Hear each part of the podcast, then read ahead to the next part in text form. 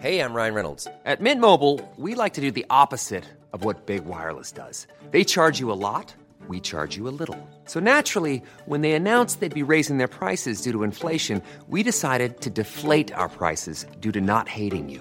That's right. We're cutting the price of Mint Unlimited from $30 a month to just $15 a month. Give it a try at mintmobile.com/switch. $45 up front for 3 months plus taxes and fees. Promo rate for new customers for limited time. Unlimited more than 40 gigabytes per month slows. Full terms at mintmobile.com. Mario Maldonado en Bitácora de Negocios. Y ahora vamos a platicar con Ernesto O'Farrill, él es presidente de Grupo Bursa Métrica, sobre esta expectativa de caída en el Producto Interno Bruto en el 2019. ¿Cómo estás, Ernesto? Muy buenos días. ¿Qué tal, Mario? Muy buenos días a todos.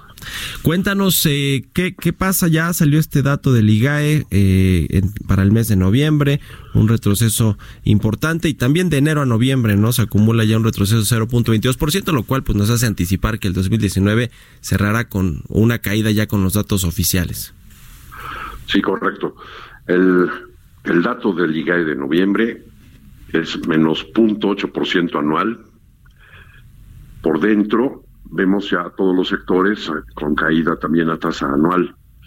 Por ejemplo, el sector primario, el campo, bajando 2.4%. El sector industrial, o sea, tanto la parte manufacturera como la construcción, la electricidad, bajando 1.7% anual. El sector de los servicios, que se había defendido hasta el mes de octubre, pues también presenta una contracción del 0.3% anual. Entonces ya son los tres sectores con tasa negativa en términos anuales. Y luego esta tasa de toda la economía, el menos 0.8, se compara también con el menos 0.7% de octubre. Claramente estamos alejándonos de la tasa de variación, de las variaciones alrededor del cero, que es el estancamiento económico, y nos estamos acercando al siguiente escalón, que es el menos 1%, ¿no? Incluso en las cifras no desestacionalizadas, las cifras originales, octubre está cayendo 1.2% en relación a noviembre, pero noviembre está cayendo 1.2% anual en relación al IGAE de noviembre del año pasado, ¿no? Uh-huh. Entonces, eso es preocupante. ¿Y qué implicaciones tiene esta cifra? Bueno, pues es probable que todo el trimestre, el cuarto trimestre, haya sido negativo, entre el menos 0.8, menos 0.6, ya viéndolos muy optimistas. Uh-huh. Y eso comparado con los tres primeros trimestres, pues sí nos va a dar una variación negativa de alrededor del menos 0.3, a no ser que la mano invisible pues haga un milagro y salga en cero o arriba de cero, ¿no? Uh-huh. Ahora, ¿qué otra implicación hay fuerte? Bueno, pues el hecho es que la economía mexicana está arrancando el 2020 en reversa. Y entonces, pues es todo un reto el que la economía crezca, ¿no? Tienes primero que frenar el movimiento de reversa hacia 0% y pasarte a cambiar el sentido, ¿no? Hacia el lado positivo, hacia el lado del crecimiento, y después acelerarlo. Bueno, esto hace probable que todavía las cifras del primer trimestre de este año pues vayan a ser negativas, por lo menos, ¿no? Y eso a su vez puede implicar que la recaudación siga bajando.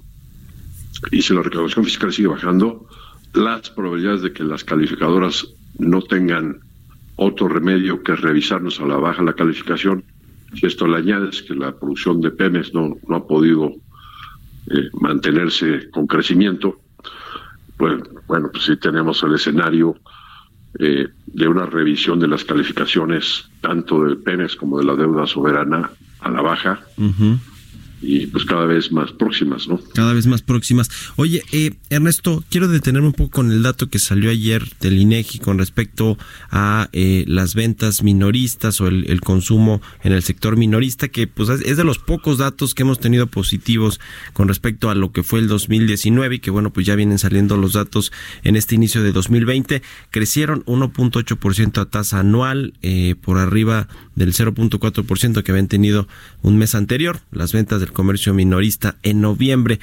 Sin embargo, bueno, no hay que perder de vista para nada que fue pues el Buen Fin, bueno, el Buen Fin adelantado, ¿no?, de algunas cadenas comerciales y demás.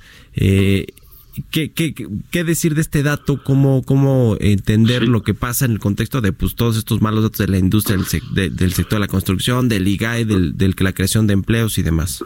Sí, las campañas que hubo alrededor del Buen Fin fueron muy exitosas, te diría.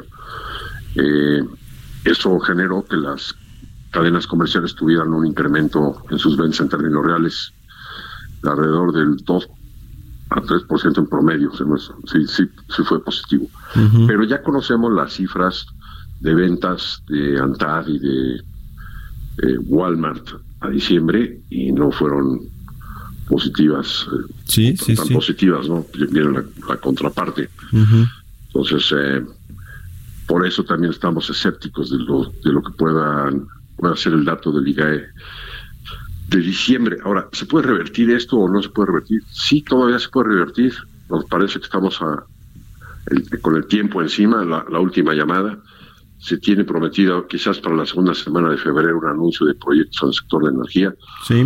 Nos parecería muy importante regresar a las licitaciones, a los farm outs, a proyectos de energía limpia. Hemos recomendado que tengamos metas de almacenamiento de inventarios de gasolinas y de gas natural. Tenemos una vulnerabilidad extrema y no tenemos inventarios para más de 3 días, ¿no? E importamos 80 o 75% de la gasolina y del gas natural. O sea, sería muy benéfico el tener esos proyectos de almacenamiento. Uh-huh. Para incrementar los inventarios. Es decir, habría una reforma profunda de los sistemas de pensiones. Podría ser también muy, muy benéfico para detonar la inversión. Pues esperamos que el gobierno se ponga las pilas en esta última llamada. En esta última llamada. Proyectos de inversión. Que se pongan las pilas, pues sí es lo que todos los empresarios y pues yo creo que los mexicanos en general pedimos para que haya mejores datos en términos económicos. Muchas gracias, Ernesto O'Farrill, como siempre, por tomarnos la llamada. Al contrario, gracias a ustedes, Mario. Que estés muy bien. Imagine the softest sheets you've ever felt. Now imagine them getting even softer over time. That's what you'll feel with Bowl and Branch's organic cotton sheets. In a recent customer survey, 96% replied that Bowl and Branch sheets get softer with every wash. Start getting your best night's sleep in these sheets that get softer and softer for years to come. Try their sheets with a 30-night guarantee. Plus, get 15% off your first order at bowlandbranch.com. Code BUTTERY. Exclusions apply. See site for details.